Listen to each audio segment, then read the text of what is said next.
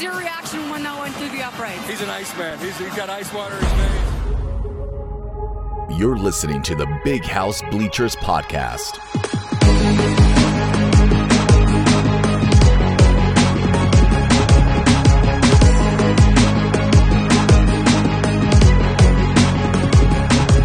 Welcome to episode eight of the Big House Bleachers podcast. I'm Michael Smeltzer. I'm here with my partner in crime, Matt Hartwell. Matt, 11 and 0. How you feeling, man? Oh my god, dude! I had to like climb down off of a uh, like cardiac arrest episode yesterday. I was like standing in front of the television screen, pacing, doing all of the uh, up and downs. You know, I mean, associated with the that's uh, comes with whenever we're in a tight game like that at the end. So I'm feeling great to be 11 and 0, but uh, oh my gosh, still heart pounding from uh, the last series of events. Yeah, I can I can tell you that I was not a pleasurable or ple- pleasant person to watch this game with. Uh, uh, you know, my wife and my daughter were the only people with me, and I feel bad for them because it was just not um, uh, uh, you know, the the outcome, the W is nice. We're undefeated. That's nice. But um, Michigan 19, Illinois 17, last second field goal to win it. Illinois is a good team. They were seven and three coming into the game, and so when you just take all of that into consideration, it's a really good win and a really positive uh, piece of the puzzle for for Michigan. But if you if you saw how we got there, which we did, it was like everything that could possibly go wrong went wrong in this game. The calls, the turnovers, the injuries. Um, and there's really no other way to lead this show off than to talk about Blake Corum going down with a knee injury. So our, our Heisman hopeful, uh, star player, uh, really the guy that gets like 80% of the offense on a, on a game by game basis. I mean, that, that might be a little high, but you know what I mean? It feels like about 80% of our offense comes from Blake Corum every game. And uh, late in the second quarter, it, Michigan was about to go up 14 to 3. We were, we were driving with ease, really. It was like, it was, I, I think you would agree with me. We were going to get into the end zone. About to be 14 to 3, which which given the nature of how Michigan plays, it was like, okay, we're in complete control uh, we'll probably take take advantage of this and take off in the second half like we typically do. But then Corum goes down. He clutches his knee. It doesn't look good. It was one of those weird kind like there was some contact, but it looked like the injury happened during kind of a non-contact part, and so uh, that's always sketchy because you don't know what's going on inside that knee. And then he just just to add uh, insult to injury, he fumbles the ball, which is something that Corum does not do. Right? He fumbles the ball, we turn it over, and then all of a sudden we've got ourselves a game. Um, and we were down late for the first time in the fourth quarter. We were down, uh, and and there was just a lot going on uh, that that uh, was stressful, and and so I don't know, man. He walked he walked off under his own power. Even came back in in the second half for a play or two, which which was incredibly encouraging. They they clearly decided to shut him down um, entirely because they didn't put him back in even when we were potentially about to lose the game.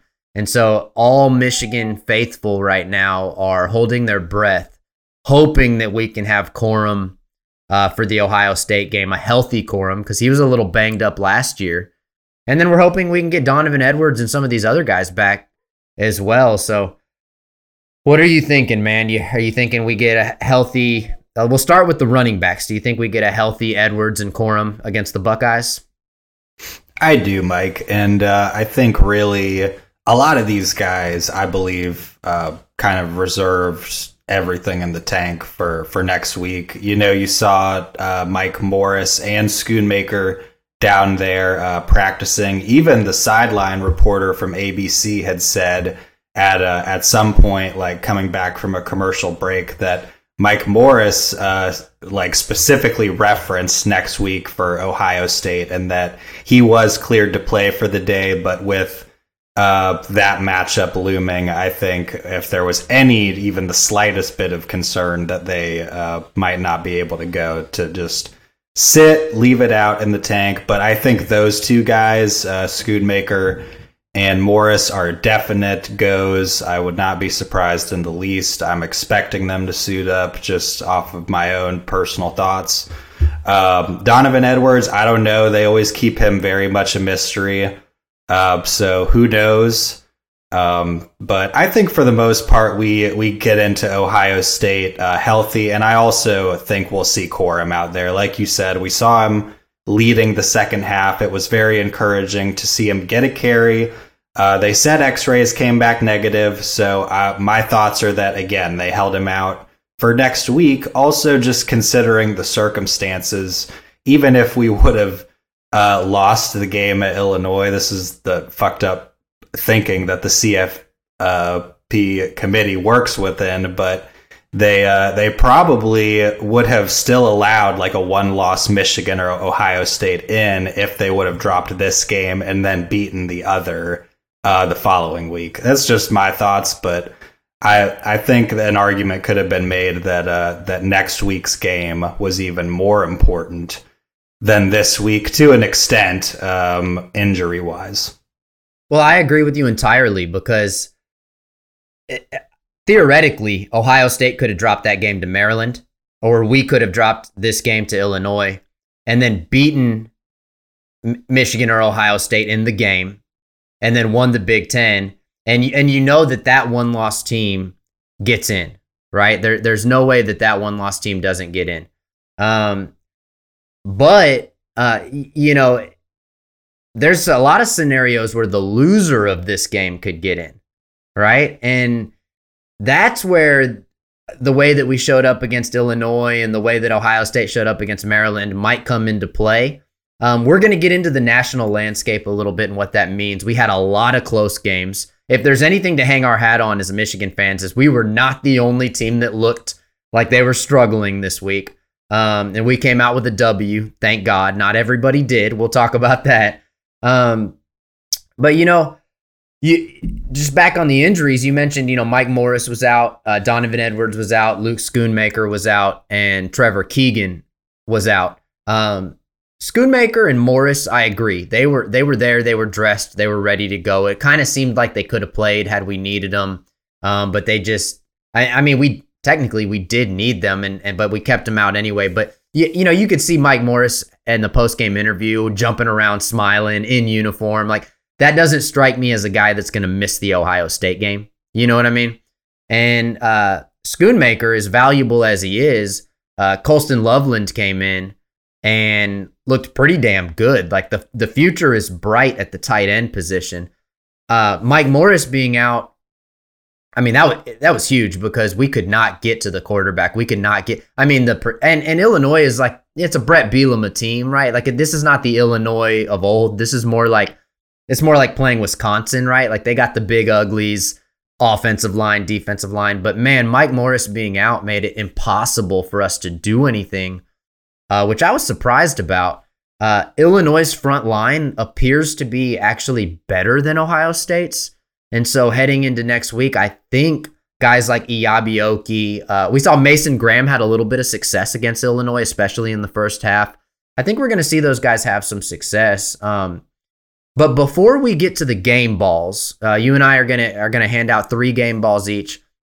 I want to touch base on the offensive play calling, right? Because we've gotten to a, a point as as Michigan fans and and you know people watching the game that have a vested interest in Michigan where it's almost gotten ridiculous, right? Like the the running up the middle on third and seven, eight, nine, the the Corum and Edwards going out and then just saying, okay, we've got all this talent all over our field, and what's our what's our game plan that we came out with? It was it was like we're just gonna run run the whole offense through CJ Stokes. Like and I got nothing against CJ Stokes. The dude's a stud.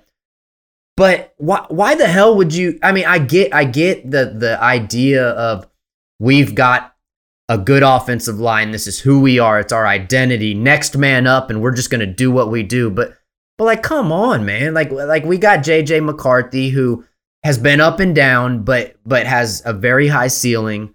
Uh, we've got some playmakers on the outside. Like when you're down to Illinois at home on senior day, like don't put all your eggs in the CJ Stokes basket. You know what I mean? And so I, I, I'm happy that we're 11 and 0. I'm not one of these people that thinks I'm just smarter than all the coaches, but I, but I have to just voice my opinion here. It's like it seems a little bit excessive at this point um, that we just continue to refuse to go away from this this power run game even when the game dictates that we should do something else. I don't know. Am I am I just being greedy here or is it, like do you do you agree with that assessment?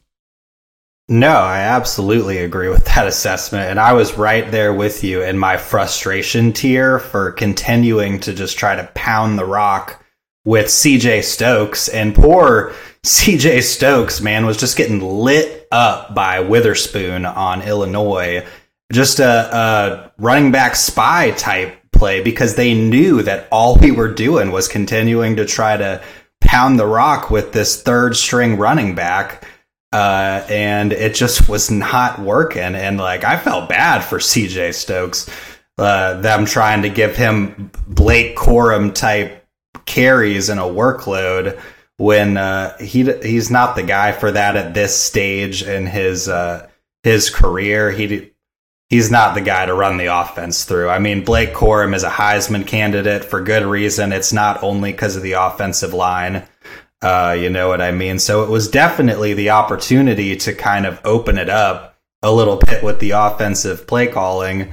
And um, which I mean, to their credit, we we tried to do a little bit, which we'll get into that as well. I've got a lot to say about that too, but um, I mean, play calling was definitely a part of it. It's not just on the players, it's not just on anything. It's just on trying different things that we know have worked earlier in the season that we're kind of abandoning for reasons that I haven't figured out yet. But again, I'll get more into that later in the show.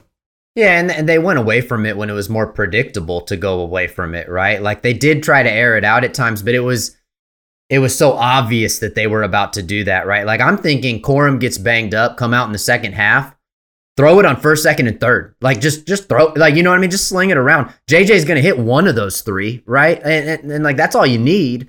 And it it just it, it was a little uh disappointing and and you know just I love watching Michigan. I'm a I'm as big of a fan as as you get, and I support the team and the coaches and the staff and everybody. But man, it is just tediously boring to watch that. Uh, you know, when it's Corum and he and he puts a jump cut in and he goes for 40, it's like, all right, that's our style. Let's do it. But if we're gonna start doing that with our third, fourth, and fifth running back, like I don't think it's gonna I don't think it's gonna work, quite frankly. And so, all right, well, let, let's move on. Uh, let let's hand out some game balls because um, I don't want to complain too much. We're we're literally undefeated. We're back to back 11 win seasons for the first time since 02 and 03. And that's 1902 and 1903. Um, thought I'd slide that in there. And uh, so it's great to be a Michigan Wolverine right now. I mean, it really is. And so let's hand out some game balls. I'll let you do the honors and get started. Who is your first game ball for the win over Illinois? Well, uh, my first game ball, Mike, is obviously without a doubt Jake fucking Moody, um, the man himself on senior day. I'm just like so happy. I'm like right up here for Jake Moody because uh, four for four on the day. You know what I mean? In, in a windy environment, didn't phase him one bit, right down the middle every single time. Uh, if there was one thing I was confident in going into any of those shenanigans from yesterday, it was that Jake Moody was going to hit that game winner at the end of the game. But um, I mean, that was my first game ball without a doubt. Just uh, incredible effort from him. And on senior day, I, I don't know if you saw any of the clips on social media, but uh, you could tell that to, for him to be in the big house for the last time, it meant a lot to him. So uh, seeing that clip posted by Michigan football the day before, and then getting to see him hit that game winner on in the big house on senior day, and then run into the locker room and get mauled by all of his fellow uh, players. I felt like up here for that guy. I'll give you one hint who my first game ball is going going for. He's an Iceman. He's, he's got ice water in his veins. Jake so Money, deserving. Jake Money Moody. I mean, there's there's just no way you're gonna give a uh, a game ball away in this game and not give it to Jake Moody. I mean, he I forget. I'll probably miss misquote this, but uh, I believe he just became the the leading the field goal kicker in Michigan history. I think I think in this game he either surpassed or tied to become the uh, you know the most field goals in Michigan history, and he's just been such an asset to have. I remember when we had Quinn Nordin and Jake Moody. I think it was his freshman year, and we would kind of go back and forth, and then he emerged his sophomore year as the guy, and then the Lou Groza Award winner his junior season, and now he's he's making kicks that are just keeping us alive. And he's you know he's had these four five field goal performances, and I wish he didn't have those. Quite frankly, I wish I wish all we saw from him was extra points, but because the offense has gotten uh, slowed down and stopped in the red zone, Jake Moody kills it. Uh, he's our second ever double game ball on the Big House Bleachers podcast. Corum got two of them last week. Moody gets two of them this week. Uh, hit me with your second game ball. I'm going to hit you with my second, but also I'm just not even going to be surprised, Mike, if all of our game balls are just the same people, just because this game was one of those back and forth uh, slugfests where like there wasn't any real standout superstars, but there was a few. And the second one that I'm going to give my uh, mine to is Colston Loveland. Uh, just again, rock solid in Schoonmaker's absence. Not only uh, for for reeling in the key catches that he needed to make, but also he got that key um, that key little uh, push or whatever you want to call it on uh, on Illinois that allowed Isaiah Gash to convert on fourth down. Uh, don't fucking know what Isaiah Gash was doing in there on that critical play call in that scenario. But he, uh, redemption for him, uh, he did amazing uh, converting on that. But Colston Loveland picked up a key little block after picking up initial contact from from the Illinois defender right there that allowed that whole thing to happen. So uh, Colston Loveland, great game. They're asking a lot of him this year, and uh, he's doing great. We're not talking about that block, Matt. We're, no, we're not. We're not going to talk about that block because Illinois fans are are uh, complaining that that was a, a, little a little pick pass there. And, oh fuck them! It's yeah. totally illegal. the, they need the, to talk to Braylon Edwards in uh, the comments of wherever I saw him on Twitter. He knows his shit. Yeah, yeah. Well, uh, I tell you what, uh, we're not going to have all, all three of the same game balls here. So my second game ball uh, it is going to go to JJ McCarthy. And the reason I'm giving it to JJ McCarthy is you look at the stat line, not nothing special, right? He actually struggled quite a bit. I mean, he he's been up and down kind of all season and and a lot of that's the receiver's fault. It's been well documented on this podcast how the receivers have played a role in that. But I mean, he's missed some guys too. He missed Colston Loveland on that uh, obvious touchdown late in the game. That I mean, that was one of the worst throws we've seen out of JJ so far. Um, but the reason JJ gets a game ball is is very simple: leadership. Right? He stayed connected to the game. He he was calm, cool, collective. He led the team uh, got us in position to get that field goal that we needed. And um, in my opinion, JJ has a very, very bright championship ridden future um, in, in college and probably in the NFL because of his mentality and because of his leadership skills. And so JJ gets my second game ball. Excellent choice. I thought um, mm, I was angry at JJ a little bit in this game. He uh, had some costly mistakes, but that dude is just like that's my quarterback. You know, he's a warrior. He got down there like on that first series on the big Corum run, picked up a huge block and uh, or whatever you want to call it. He got in that dude's way and uh, he got laid out in the process. But there's not uh, many quarterbacks that you see that are willing to get down and dirty for their football team. He made a couple uh, key overlooks on Colston Loveland back to back, back to back plays. Isaiah Gash ended up not uh, catching one of them, and uh, and I was pretty upset about that. It seemed pretty obvious. There were also a few other receivers. He just needs to get better at recognizing what's in front of him and his awareness on the field. But if he can narrow that down, he's got the ability to be an elite quarterback in college football. I hear you loud and clear, and I was uh, infuriated with him for a, a, large portion of this game. But I think that's why I, I think that's why he earned this game ball is because there's a lot of ways to win. Um, in Illinois, say what say what you want about how good of a team they actually are. Statistically, they're a top three defense. And so you you don't this late in the season you don't become a top 3 defense if you're not at least a top 10 or 15 defense, right? Like they've they've earned the the the credibility of of being an elite defense. And so it, in games like that, you just got to find a way to win as a quarterback. You just got to find a way to win. And so yeah, he missed Colston Loveland, but you know, he he hit Isaiah Gash in the hands on you know a, a similar play that was obviously going to be a touchdown, right? Uh, we'll talk. I'm sure we'll talk a little bit about that Andrel oh, Anthony there's, bomb. There's you know, a like lot the, that is not on JJ that right? I will not hear shit about. So and so that that you know just those couple of plays right there, you then you got a t- 275 yards and two touchdowns, and that that game looks and feels a lot different from the quarterback perspective. And so I'm going to give him a break and because he led the offense and we and we got the win. So so yeah, my second one goes to uh, JJ McCarthy. Who is your third game ball?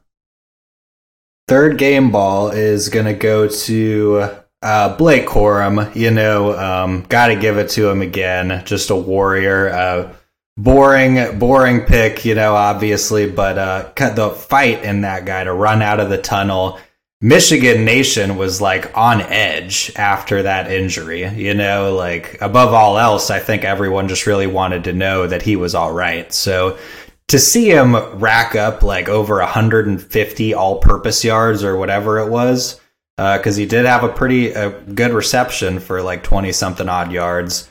Um, and then rushed for over 100 before going down in the second quarter. Uh, so just all all of it, you know, and then coaching the guys up on the sideline, like the guy is a Michigan Wolverine through and through. Uh, I can't not give it to him in this game because he, even in only playing one half, just amounted to to so much for the team. Well, he kept his Heisman hope hopes alive, right? He over a hundred and a touchdown. Like he's he's done that in every Big Ten game, and uh, he did that in a half right? Like this could this actually could have been could have become one of his Heisman statement performances, right? And you know, typically you can't just double a half and say that's what it would have been, but theoretically that could have been 200 yards and two touchdowns, right? Like and then and then given what happened to the other Heisman candidates around and around the country this week, I think he would have been the clear favorite at that point. So, um great pick um, my third game ball is, and this is going to be a little bit of an unexpected one, but uh, again, I'm going with because there what there weren't so many great statistical performances. I'm going with kind of like some qualitative measures here. I'm going to give my third game ball to Isaiah Gash because this dude is technically fourth, right? Fourth string running back. And he came in and he dropped a ball that was so crucial that that would have given us what we needed to ice this game and it was uh I you know I was in full meltdown mode. I, I don't even want. I, I'm glad there was nobody recording me watching the game because I don't even want to know the words that were coming out of my mouth at that point.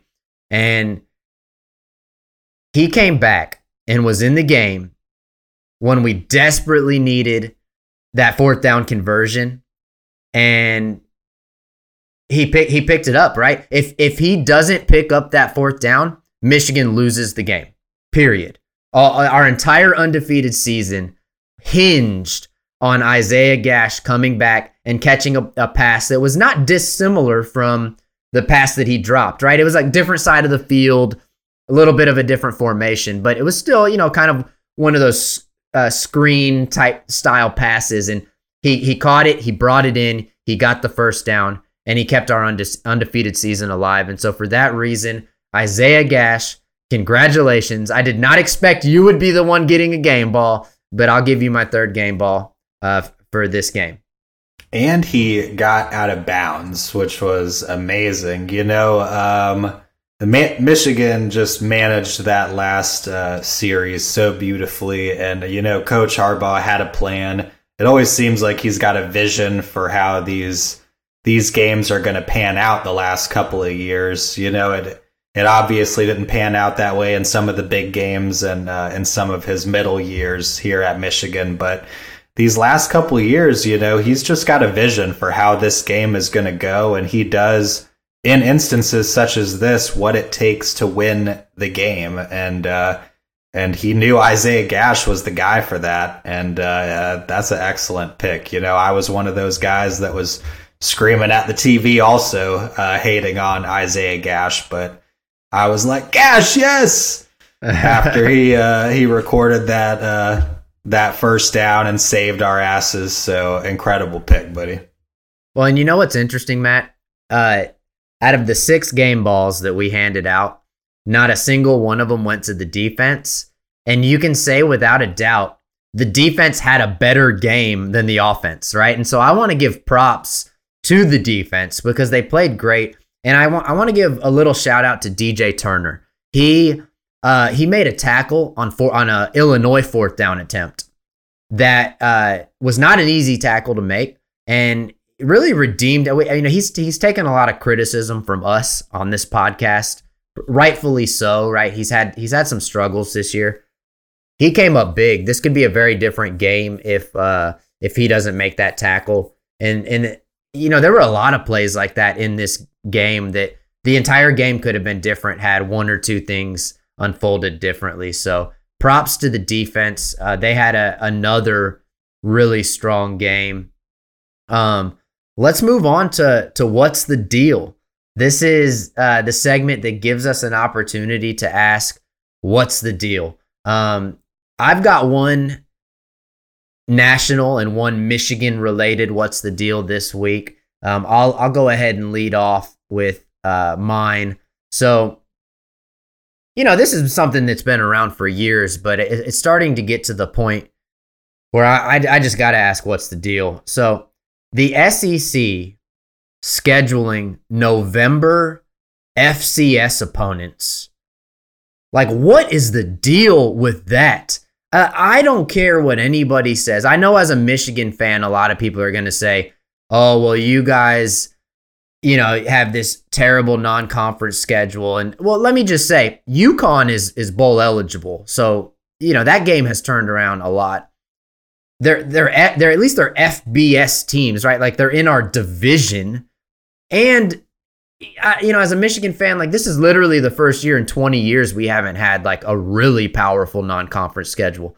The SEC does this every single year, late in November, when you when you see teams going up against uh, conference opponents like, uh, you know, even like like Maryland and Illinois, like these are teams that are starting to figure it out in conference play, right? They become they become a little more difficult to to knock off late in the season. They're really tough games to win.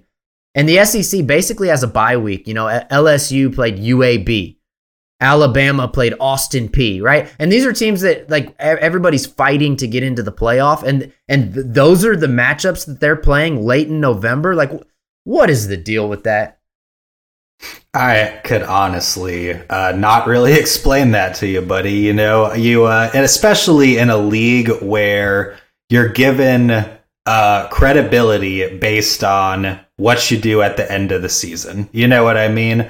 So for them to just have these blank check marks um, that just kind of fill space, you know what I mean, in place of of where normally like a Big Ten team would be fighting like against like their rival at this point in the season or like the thick of a non-conference schedule it's just kind of a joke to me you know what i mean especially with the heavy sec bias of the eye test or however you want to word it you know what i mean you look at LSU, who they're legitimately trying to uh, rank as as a, a playoff contender right now. You know, they are threatening. So I would not be surprised to see them slide in over uh, a Big Ten team, but who knows, man? It's just become a joke that SEC schedule in the second half of the year, and I don't know. Hopefully, it's something that get work that works itself out in the new playoff format as more teams are included in in this. But who knows? If you're gonna play those games, just play them earlier in the year. I think I think November is really reserved for hard fought conference battles because everybody's trying to figure out who who's legit and who's not, and it's it just it's the they're the only conference that does that. They're the only made Power Five conference that does that, and it's like we've just gotten so used to it. It's like oh, you know, like so and so is playing UMass this week, and it's like what do you mean they're playing UMass? Everybody has like tough conference matchups at this point, so. Anyway, there's my rant on that. I'll, I'll rant every year until they change that. Um, what you got for me? I got one, and it is what is the deal with the Michigan student section? I mean, disgraceful. Disgraceful students. I can't believe it. I tweeted something like, start selling the tickets to the fans or the upper deck or something. You know what I mean? Maybe if you even just do it for one game, like they'll wake the hell up and like start showing to the games. But that game was like, it got emptier as the game went on. You know what I mean? And uh, I saw some students try to like stand up for it on the internet, like, well, first of all, it's the week before Thanksgiving and it's cold. I'm like, bullshit, dude. You gotta like support this team. You gotta be out there causing havoc and false starts and yelling at people. Like, this is not acceptable for Michigan fans. What's the deal? Yeah, so I've defended this in the past. Uh, you know, uh, Big Game Boomer always likes to give Michigan a hard time about their student section. That's kind of his thing. And I've always defended it because mathematically speaking, Michigan's stadium is so large that their student section is way bigger than any other student section. And so there have been games where you see that top little sliver is empty because they all kind of push forward. And what I've always said in the past was yeah, but the, the students that are in that section, that's more students than any other school and any any you know like if you put that in somebody else's stadium, it, it like fills up half the stadium, right? And so normally I kind of push back on that because I'm like it's it's a little bit of an illusion. There's actually more Michigan students there than any other school has. But this game was was a little different. I agree. Uh, that student section was half empty. It was half empty you got to sell those tickets to other fans because the big house sells out every single year, every single game. Uh, we're responsible for the highest attendance of any school, like 45 out of the last 47 years. And one of those was the COVID year, but we didn't even have people in the stands. So, for all practical purposes, Michigan has indefinitely been the highest attended place. Um, the big house has been the highest attended place, but but yeah, man, I, I agree with you. What is the deal? Like, it, either either sell more of those tickets to the public and, and figure out how many students are actually going to show up, or what would be even better is let's just fill, you know, students fill it up. All right, I'm going to move on to my uh, Michigan related. What's the deal? And I will preface this by saying I love this guy. I love him. But he, he's not going to avoid my criticism for the sake of, of the fact that I love him. Andrel Anthony. What is the deal, man? Like, what is the deal? You, uh, you, you are incredibly talented, uh, a bright young receiver. And, you know, I, I got I got to bring this up too. You're wearing the number one at the University of Michigan. You got to make some plays right? That number has forever been reserved for not just a good wide wide receiver, but a great wide receiver. We're talking about David Terrell, Derrick Alexander, Anthony Carter, uh, Braylon Edwards, like the guy the guys that wore that number. Um, it's a special number at Michigan, and if you're gonna wear that number, you got to show up like you did at Michigan State last year. Um, that play where JJ McCarthy uh, thought he had a free play, which I, I still think was a free play. The the Illinois guy jumped off sides every every like when I saw it, I said free play right away, like before before the play even got started. JJ aired it out, hit Andrel like in the hands, and and props to Andrel. He went up and he kind of looked like Braylon the way he went up and got his hands on the ball, and and then he just whiffed right. And I would give him a pass on that had he been making plays up until that point but he's been he's been really struggling all year when he's had he's had few opportunities, but he's been struggling all year. And that was his moment, right? That would have blown this game wide open, and he dropped the ball.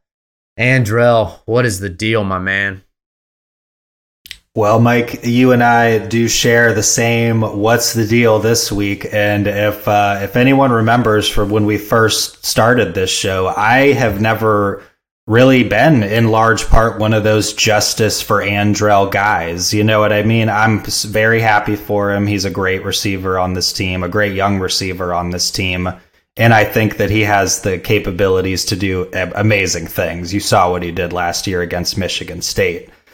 That said, um, he's been getting a lot of pull, you know, on this team uh, and a lot of snaps and he hasn't really delivered in a big way um, when the ball is thrown his way. And I know like there's been overthrows and like some of them haven't been ideal, you know, but uh, star receivers find a way to make those plays and bring that stuff in when the ball is thrown their way. And for somebody that's gotten a lot of snaps, I just think that we're kind of forcing this thing a little bit when, you know, we we emptied a clip of stuff with like Roman Wilson uh, earlier this year against like Hawaii, and um, you got Cornelius Johnson, who's like a proven deep threat. You know what I mean? So I'm just, uh, what's the deal? You know what I mean? Like we've got some things that work. We've got some things that don't work, so let's stop forcing the things that don't work and start doing more of the things that do work. It's that simple. Agreed, my man. Agreed. Um, and I'll be in the front row cheering as loud as I can for every single positive thing that Andrel does. I'm an Andrel fan, but uh, at some point, you know, you get you got to make some plays. Well, let's move on to pump the brakes. Pump the brakes gives us an opportunity to share a hot take with one another, and you know, if if I agree with your take, I'm gonna I'm gonna say let's just keep driving. But if I disagree, I get to say pump the brakes.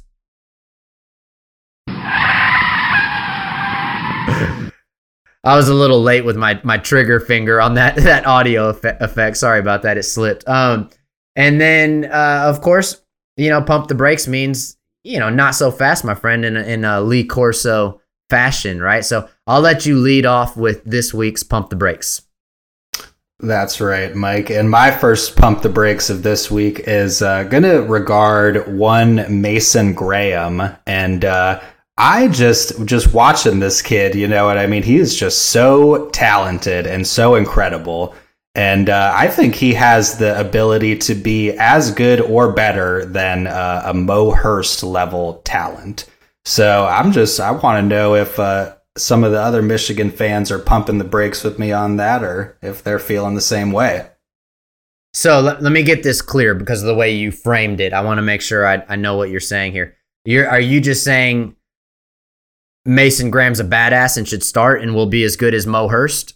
I'm Is saying the- Mason Graham will be as good or better than Mo Hurst by the time his Michigan career has uh, come to an end here.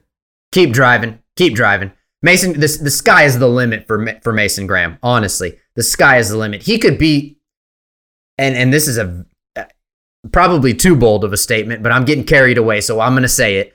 He could be the best at that position that we've seen, right? Like he he really could be the best. Um, now, granted, there's been some fantastic defensive linemen at Michigan, so we're going to let Mason Graham earn it before we give him that honors. But that's a keep driving for me. Um, all right, heading to the national stage for my first pump the brakes. I believe that a two loss team is going to make the playoffs this year for the very first time. I don't have a specific theory on exactly how that's going to happen, but after watching the games this week, when I saw uh, the top four teams all struggle, we saw Tennessee go down, which we'll talk about shortly. We saw uh, USC struggling, and and then you've got uh, some one loss teams like Clemson that that they're you know we saw North Carolina go down. That was a one loss team that went down, and and and Clemson you know hasn't looked great. And so I I I don't know how it's going to pan out, but I believe this will be the year a two loss team makes the playoff. I am honestly going to keep driving with you on that uh, on that, Mike. And honestly, you and I are of the same mindset because I'm believing the same thing. And I don't know if it aligns exactly with your pump the brake statement, but I'm going to to just further elaborate and say that I don't believe um, I still just I don't believe that the loser of Michigan versus Ohio State. Let me rephrase. I believe that the loser of Michigan Ohio State, if it's Ohio State, gets into the college football playoff. I do not believe that a one loss Michigan will be granted a spot in the college football playoff, despite the fact that I do believe that they heavily deserve it, regardless of a loss at Ohio State. I just wanted to hit you with a pump the brakes so I could uh, hear the car screech sound effect. Um, the the you said a lot of things there, so let me clarify what I'm pumping the brakes on. I actually think Michigan could lose this game and get in. And I didn't think that last week, but uh, something about the way this week looked, I was like, okay, like there's a lot going on. So TCU could lose to Kansas State in the Big 12 championship game, right? Clemson could lose to North Carolina. We've got teams like LSU and Alabama that are two loss teams. LSU could easily get a third loss. Bama's not even going to play for a championship. That's a two loss team. USC show yeah. The thing about USC is they don't have a defense, and we saw what happened to Tennessee. T- Tennessee and USC have a lot of similarities, in my opinion. And Tennessee can they can beat anybody, right? Uh, because because of the way they play offense. USC is the same way. They could beat anybody. They could kind of lose to anybody too, right? Because they don't have a defense. And we saw that with Tennessee. Spencer Rattler got a little hot with South Carolina. And Tennessee got they got blown out. I think we could see that happen to USC. So now you're looking at Tennessee's got two losses, LSU's got two or three losses, Bama's got two, but they've they haven't looked great. Clemson, Clemson could have two, uh, TCU could have two. So you got all these situations where it's like if Michigan comes up and and let's say they lose by single digits on the road against Ohio State and they don't look bad. They look good, right? Like it's one of those games where you can tell like oh both of these teams are good. Um Michigan could get into the playoff for sure. They they could. Uh, I I highly agree with you though that Ohio State is much more likely. I've even said that on the pod before, right? Is that they're going to give Ohio State the benefit of the doubt because of the the style of offense that they play. Yes, and uh, I again, like I think this Michigan team is so deserving to be in the playoff, no matter what happens next week uh, in that rivalry matchup. But I just believe the the committee they're just clamoring to rank these teams like LSU and and even USC, who if they are to win out in the Pac-12 and maintain their their credibility as a one loss team that wins a conference championship. I don't see a scenario where Michigan gets in over them having won a conference championship, you know? So I just think that there's a lot of players that are, are going to have an opportunity in confer- conference championship play uh, that Michigan won't have, regardless of how everyone's feeling right now. So I just hope above all else, we're able to put put that shit to bed next week. Well, and I think the reason the reason I think that it's possible for Michigan and Ohio State to both get in and, and maybe even probable is because we always think like like what you just said is is an astute observation, right? Like I agree with it. Like uh, a conference champion USC probably gets ranked above the loser of that game, but there might be two spots available, right? There eh, not just one, there might be two because if TCU does go down, if Clemson doesn't make a, a good a good argument to get in, if LSU is a three-loss team, then all of a sudden you could have Georgia, the winner of the Michigan Ohio State game, USC, or or like insert right if USC loses that insert like TCU right like and then you could also have the loser of the Michigan Ohio State game. So well, we could drive ourselves crazy with it's these just scenarios. so much, so much that can happen. It's just mind mind boggling. You can really wrap this up by just saying just beat Ohio State, right? Just beat Ohio State. Um. All right, and so wait, was that your that was your second one, right? It kind of you kind of yeah jumped off on on mine Yes. there. Mine was So my- this really the same, identical to yours. Only I added the the uh, additional twist that um, the loser of that game will not get into the playoff. Just my my beliefs and my own personal trauma with the college football playoff committee. I mean, they're going to try to keep us out. I, I agree with that, or, or or try to keep the Buckeyes out. But it's just like, you know, at, at a certain point, if these SEC teams have three losses, you know, like LSU has three losses, like they're you can't put a team like that in. So, um, Bama is just sitting there, you know, the the love child of the committee with two losses, and so I'm I'm hoping that that Bama doesn't s- sneak in over a one loss Michigan or Ohio State, but we'll see about that. So my final pump the brakes uh, take here is I believe that Ronnie Bell is going to be the player of the game against Ohio State. Oh, I love it. Uh, but I'm just I'm gonna pump the brakes.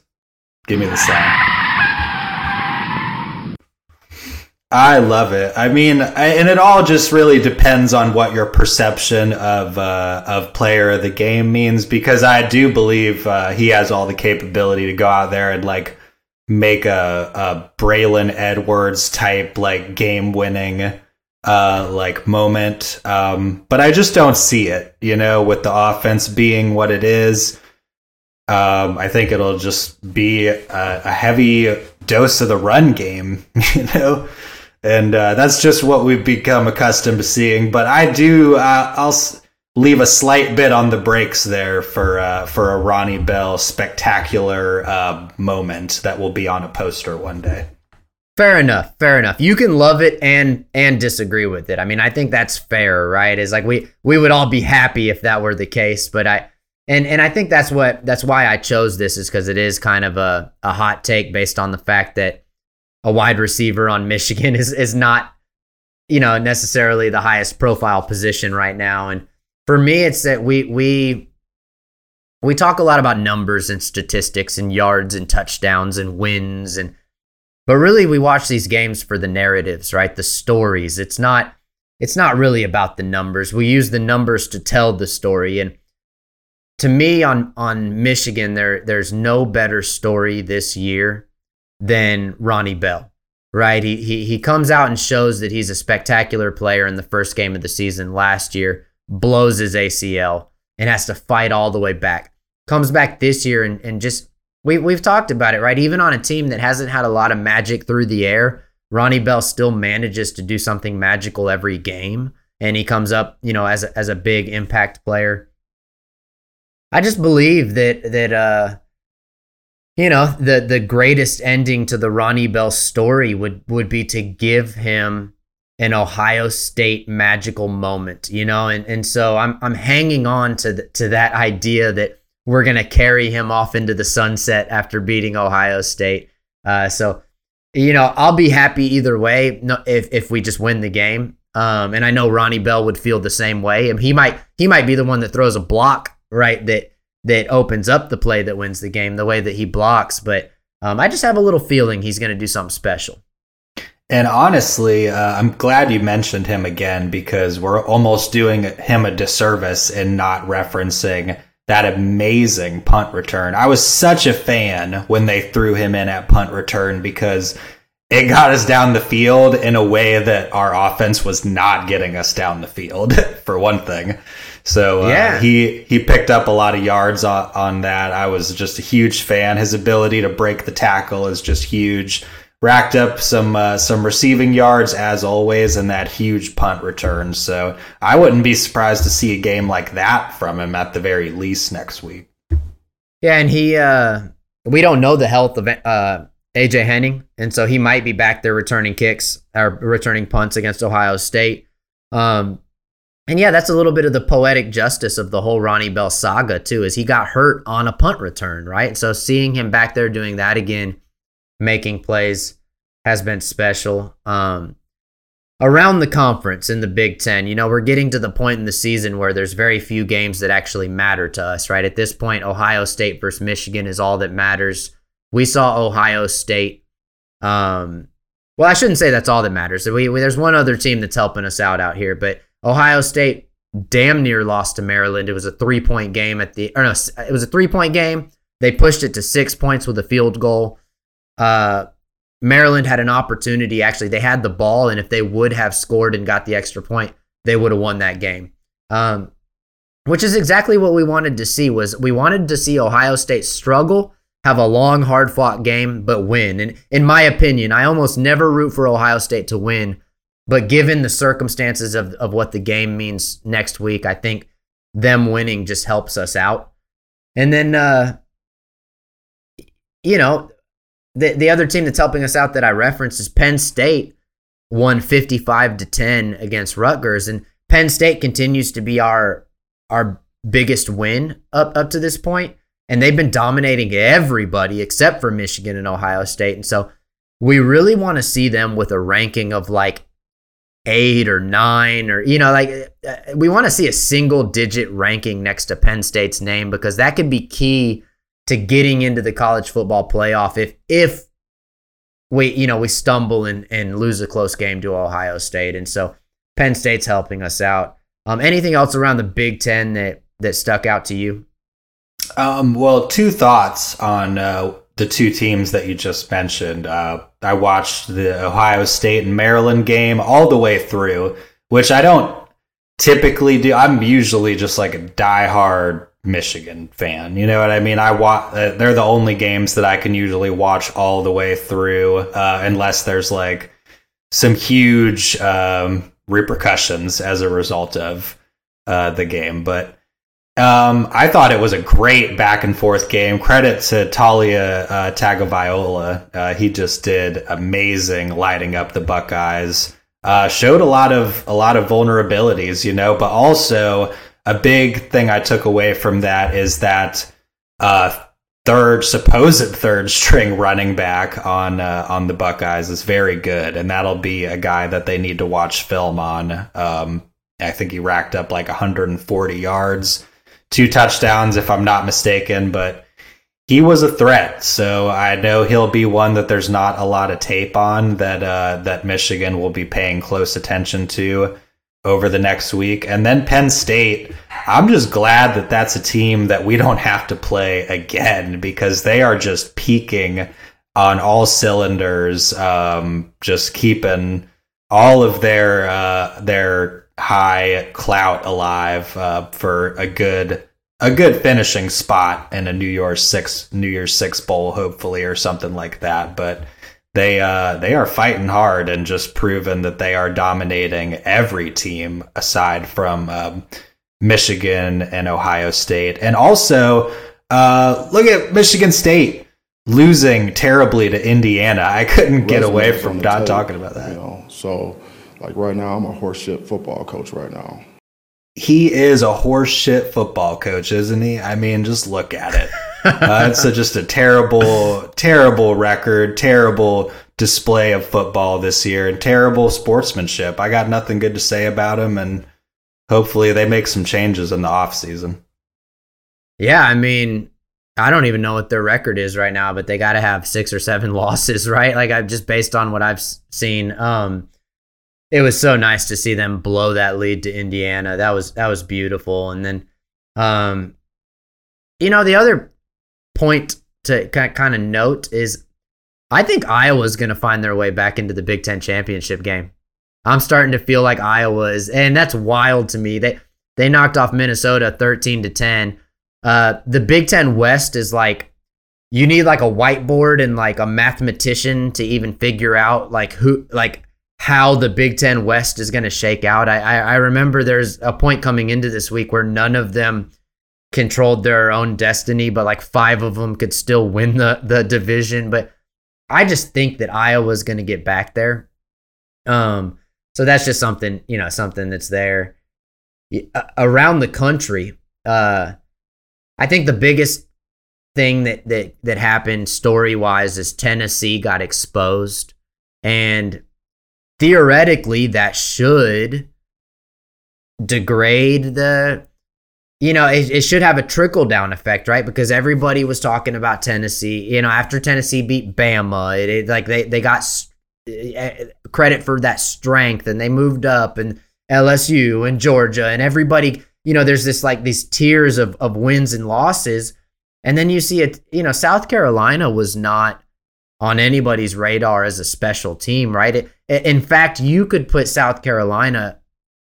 You know, people on ESPN aren't going to do this, but I think it's fair to say South Carolina's in the same category as a Maryland or an Illinois, right? They're kind of a, a middle of the conference good team. Um, this is this is an example of what what ha- what can happen when an SEC team is not playing an FCS school in mid November, right? When you're playing a, a six and four South Carolina, you know, it, it, a lot of times these teams get exposed, and, and Tennessee got exposed. Uh, USC almost lost a hard fought game against UCLA, and and uh, I've got some thoughts about the style of play, but but let me let me just get your kind of take on Tennessee and then what's what's going on uh, nationwide outside of the Big Ten right now.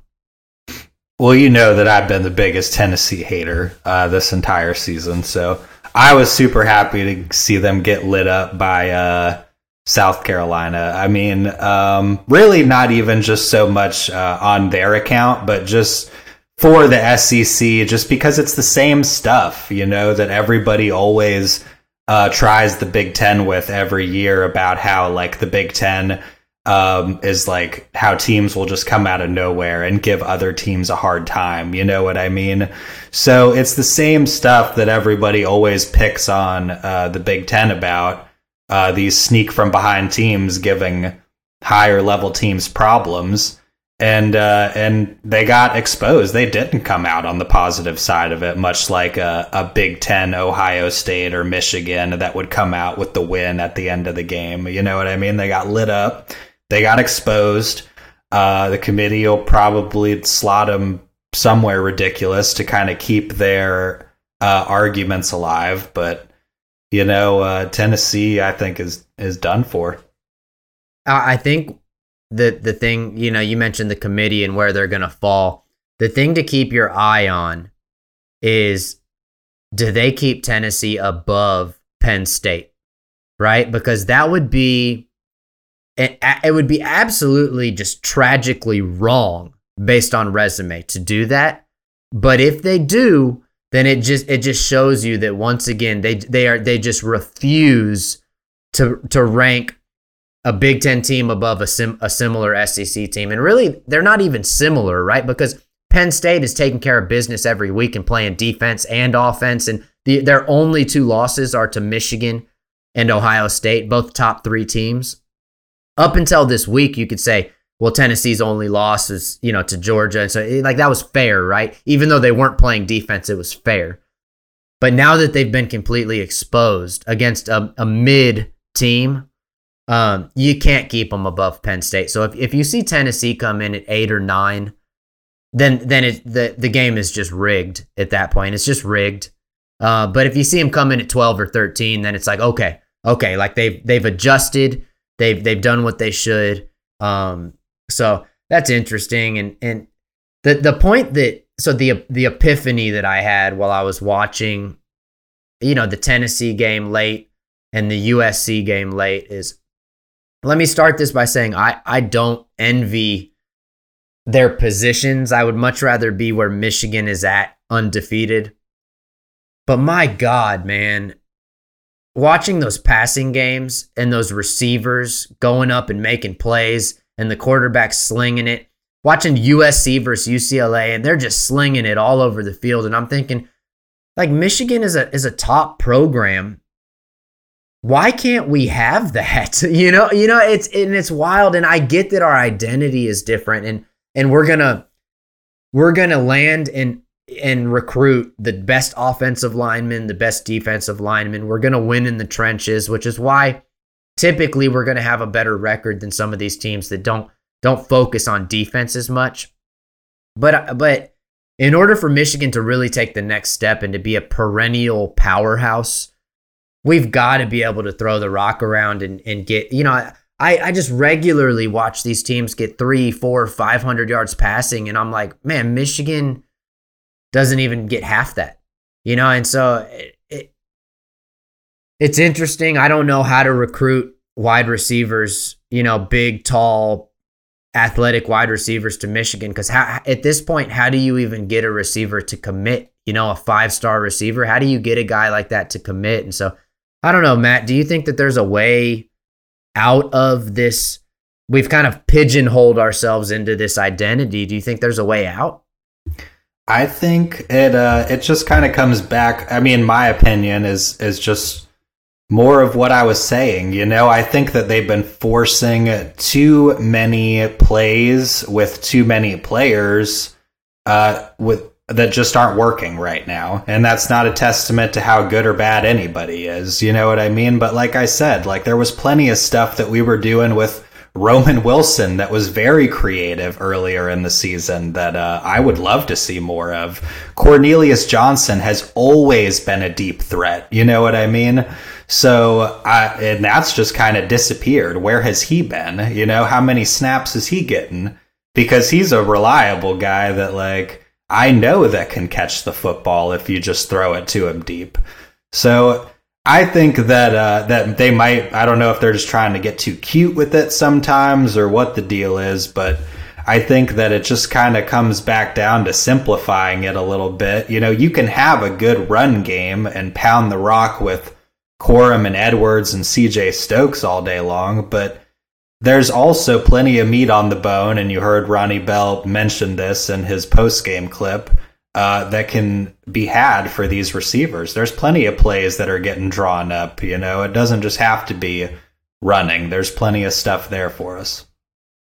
I think what our saving grace could ultimately end up being is JJ McCarthy and Jadyn Davis, right? Because the one thing that can get five star receivers or four star, you know, I, I hate to always use the term five star because we know that sometimes the the stars don't matter. But to get the premier wide receivers to commit to the University of Michigan, you got to have premier quarterbacks, right? And Jadyn Davis hasn't committed yet or anything like that, but it, it appears as though we might be the leader for him.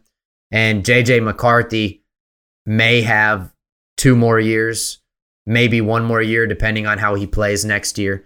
Um, so that could be our saving grace to, to because I, I think we would all agree it would be fun to see a 150 yard wide receiver and a 350 yard quarterback, right? Like I, I, I love a run game and a solid defense and all of that, but but man, it would be fun to be able to utilize that when when the game dictates that that's the right way to go.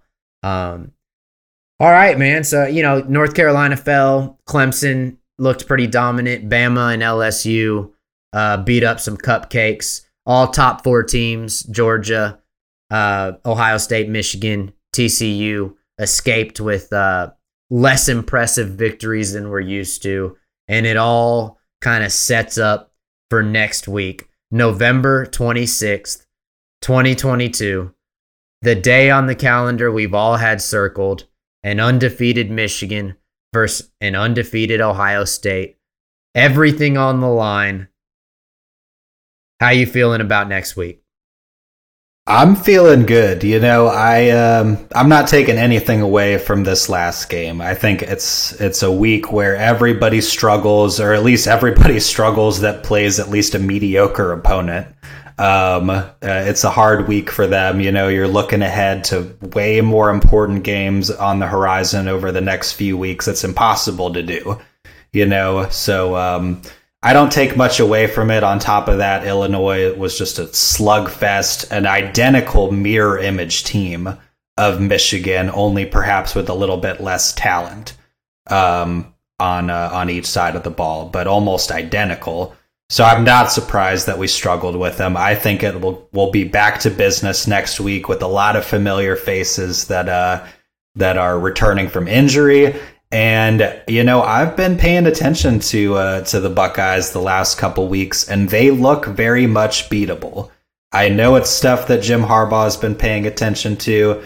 Um, I'm I'm a little caught off guard by uh, by um, the running back. His name escapes me, but he had a big game yesterday against Maryland. But he concerns me a little bit because before I, I felt confident in the matchup with the running game with TreVeyon Henderson, but we'll see what kind of uh, struggles he brings. But overall, Mike, I'm feeling good about this game with Ohio State. I think it's going to be very close, uh, very down to the wire, but uh, I think uh, we're going to come out on top. Yeah, I mean, I think we're going to come out on top every single year. And, and given the history of this ri- rivalry recently, I've been disappointed more times than I've been uh, pleased with the outcome. But we are the defending Big Ten champs.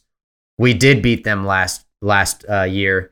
We are undefeated, and you know Michigan's going to come out on top because we we are the good guys. We deserve to win. That that's that's all that's all there is to it. And I'm not going to give you a a score prediction. I'm never going to really do a score prediction for Ohio State because that that that's what we do for Indiana and Illinois and Maryland. We have to we have to guess the score and talk about all these other little wrinkles, but it doesn't matter what the score is. It doesn't matter how many yards this guy has or that guy has. All that matters in this game is that we just beat Ohio State. That's all that matters. This is what it's all about. It's the greatest rivalry in all of sports. And this year will be one of the greatest matchups we've ever seen. I'm incredibly excited. Um, we've run out of time, so we're. Not, I don't think we're really going to get to basketball uh, for this episode. Let, we we can start to talk talk a little bit about basketball. We had a Frankie Collins kind of got the last word on on on us. Uh, we we dropped a game. We're three and one. We'll recover. We've got a, a, game later today that we'll talk about. So we'll get into basketball next week. Um, my name's Michael Smeltzer. You can follow me on Twitter at Wolverine Cron. You can also uh, get on my website, wolverinechronicle.com. Matt, where can people find you? They can find me on Twitter as well at Maze Crusader or uh, my website where I'm frequently writing content at mazecrusader.com. All right, man. Let's uh let's beat these fucking Buckeyes and show them show them what we're made of. I, I really hope that next week when you and I get on, we're in a good mood. Uh, if not, we might have to just have a little therapy session together for a little while. Um, thank you as always for carving out some time to to do the show. It's it's always a bright spot of my week.